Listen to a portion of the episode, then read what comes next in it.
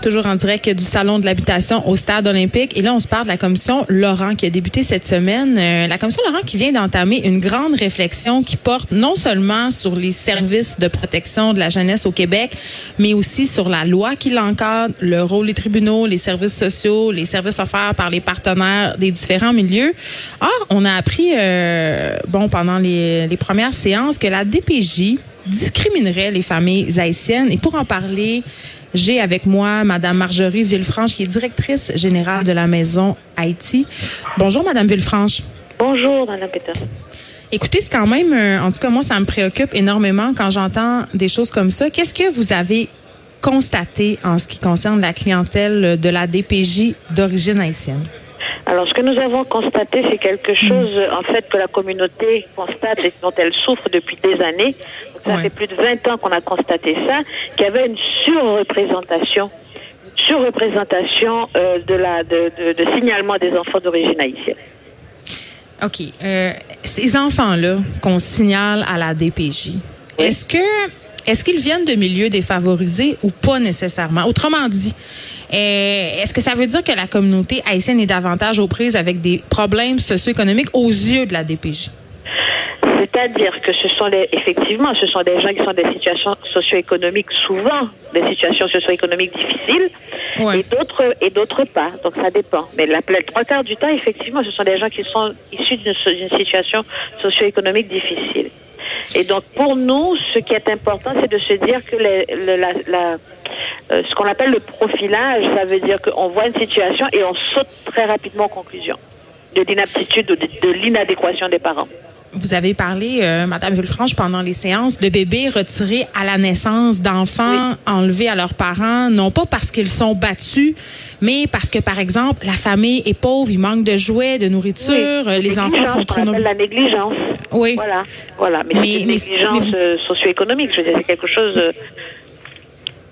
Vous pensez pas que c'est systématique à tous les cas? C'est-à-dire que si un intervenant de la D P J voit qu'un enfant euh, est enlevé, euh, je veux dire, voit qu'un enfant est battu ou qu'il manque des choses qui sont nécessaires à sa survie, je pense pas que il va faire une différence euh, si c'est un enfant issu de la communauté haïtienne ou issu d'une autre communauté. Oui, mais alors expliquez-nous pourquoi il y a deux fois plus de signalements et, et d'enfants haïtiens dans, les, dans le système de la D P J. C'est ça que Est-ce je que comprends la... pas. Est-ce que la culture haïtienne est mal comprise par la D P J? En dehors de la... De la en, en, même si on ne tient pas compte de la dimension culturelle, ouais. moi, ce que je dis, c'est que... Le, le, vous savez, ce qu'on appelle profiler, mmh. c'est de sauter aux conclusions, même inconsciemment. Les biais inconscients.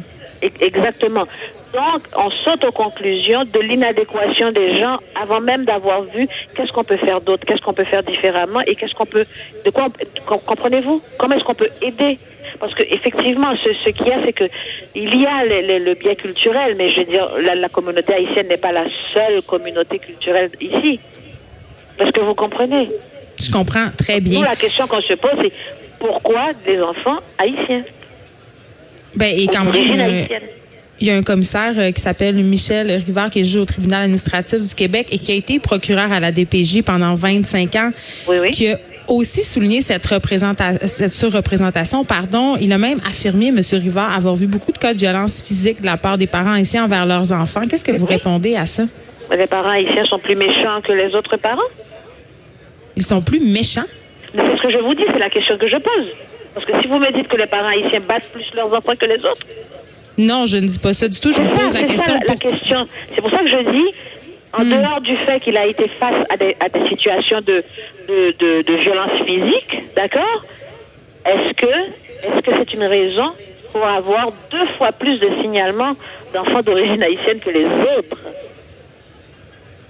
Et, c'est ça la par... question qu'on se pose. Et c'est ça que la communauté haïtienne pose comme question depuis vingt ans. Et qu'est-ce que vous avez euh, comme réponse de la part de la D P J, Mme Villefranche? Quand vous non, posez cette question-là, quand... D P J, je veux dire, c'est pas seulement moi. Hein. Vous savez qu'il y a un, un, un, un chercheur, le docteur Lionel Bernard, ça fait depuis deux mille quatre qu'il a sorti ses, ses recherches et statistiques en disant ouais. qu'il y avait deux fois plus de, de, de signalements. Deux fois plus. C'est comme euh, quand on dit que pourquoi est-ce que la police arrête et, et, et fait des arrestations deux fois plus dans la communauté noire. Ben, c'est ça que j'allais dire. Il me semble qu'en ce qui a rapport au profilage racial, ce n'est pas seulement l'apanage de la D P J. On a eu des cas avec la police, on a des cas, on Exactement. a parlé aussi euh, voilà. de la représentativité à la télé, euh, oui. au, aussi au niveau de, d'avoir des emplois. Donc, est-ce que la D P J, finalement, c'est juste le prolongement de tout ça? C'est hein? le prolongement et c'est un profilage aussi. Le profilage veut dire qu'on saute aux conclusions rapidement. C'est ça que ça veut dire. Qu'est-ce que vous souhaiteriez, euh, Madame Villefranche? Est-ce que vous souhaiteriez, par exemple, je sais pas moi, que les parents qui arrivent ici euh, soient plus accompagnés? Est-ce que vous trouvez que la D P J évite... C'est, c'est, c'est, je veux dire, ce que je pense, c'est de ne pas sauter aux conclusions immédiatement, donc de ne pas se laisser avoir par ce profilage et de se dire, OK, on est face à un parent, que, pouvons, que pouvons-nous faire? Parce que au départ, le parent n'est pas mauvais. C'est pas une méchante personne. Vous comprenez? Donc, face à un parent qui aime son enfant, que pouvons-nous faire?